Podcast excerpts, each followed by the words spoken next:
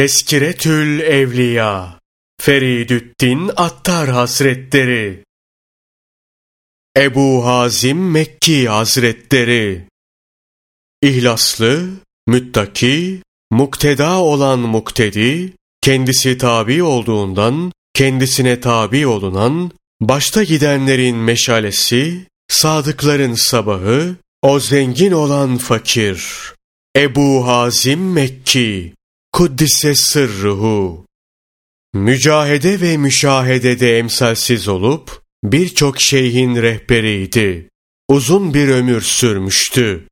Ebu Amr Osman Mekki, onun şanını anlatmada çok ileri giderdi. Sözleri, bütün gönüllerde kabul görürdü. Her çeşit müşkilin anahtarıydı. Pek çok sözü, eserlerde nakledilmiştir. Bu hususta daha fazla bilgi isteyen çok şey bulabilir. Biz teberrük maksadıyla birkaç sözünü nakledeceğiz. Sözümüzü kısa kesmek istiyoruz. Fazla açıklama yapacak olursak söz uzar. Şu kadarını bilmen fazlasıyla kafidir. Tabiinin büyüklerinden olup, sahabeden Enes bin Malik ve Ebu Hureyre radıyallahu anhuma gibi birçok zevatla görülmüştü. Naklederler ki Halife Hişam bin Abdülmelik ona sormuştu. Bu işte ve devlet muamelelerinde necata ermemizin yolu nedir? Aldığın her kuruşu helal yerden almalı ve hakkı olan yere sarf etmelisin. Peki buna kimin gücü yeter? Cehennemden kaçan, cenneti arayan ve Rahman'ın rızasına talip olan kimsenin. Size dünyadan sakınmanızı tavsiye ederim. Bana ulaşan rivayetlere göre, kıyamet kopunca, ibadetlerin cümlesini tam olarak yerine getiren ama dünyayı seven bir kulu, topluluğun karşısına çıkarıp dikiltecekler ve bir tellal şöyle ilan edecek. Bakınız, işte şu kul o kimsedir ki Allah Teala'nın zelil ve itibarsız kıldığı şeyi aziz ve itibarlı tutmuştur. Dünyada seni sevindiren hiçbir şey yoktur ki onun altında seni üzen bir şey yatmış olmasın. Dünyada katıksız bir sevinç yaratılmamıştır. Az bir dünya işi çok ahiret işinden alıkor. Her şeyi şu iki şeyde buldum. Bunlardan biri benimdir, öbürü başkasınındır. Benim olan şeyden ne kadar çok kaçarsam kaçayım, o benim başıma gelir.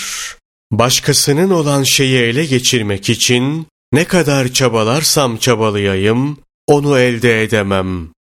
Dua etmekten mahrum olmam, benim için duama icabet edilmesinden çok daha dayanılmazdır.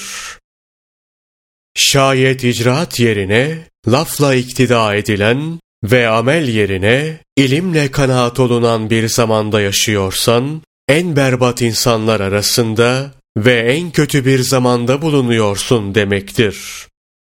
Servetin nedir sorusuna, servetim Allah Celle Celaluhu'dan razı olmam, halka ise muhtaç bulunmamamdır. Şüphe yok ki, halktan beklentisi olan bir kimse, aziz ve celil olan Allah'tan razı olamaz.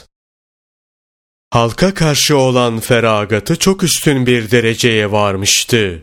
Bir gün, içeride gayet güzel etlerin olduğu bir kasap dükkanının önünden geçiyordu. Ete baktığını gören kasap, ''Buyurun, et tazedir, alın.'' dedi. ''Param yok. Parayı ödemek için sana zaman verebilirim. Fakat ben vermem. Nefsim para bekleyeceğine, nefsim et beklesin. Ama kaburgaların görünüyor. Mezar kurtlarına bu kadarı yeter.'' Büyüklerden biri anlatıyor. Hacca gitmek üzere yola çıktım. Bağdat'a varınca Ebu Hazim'e gittim.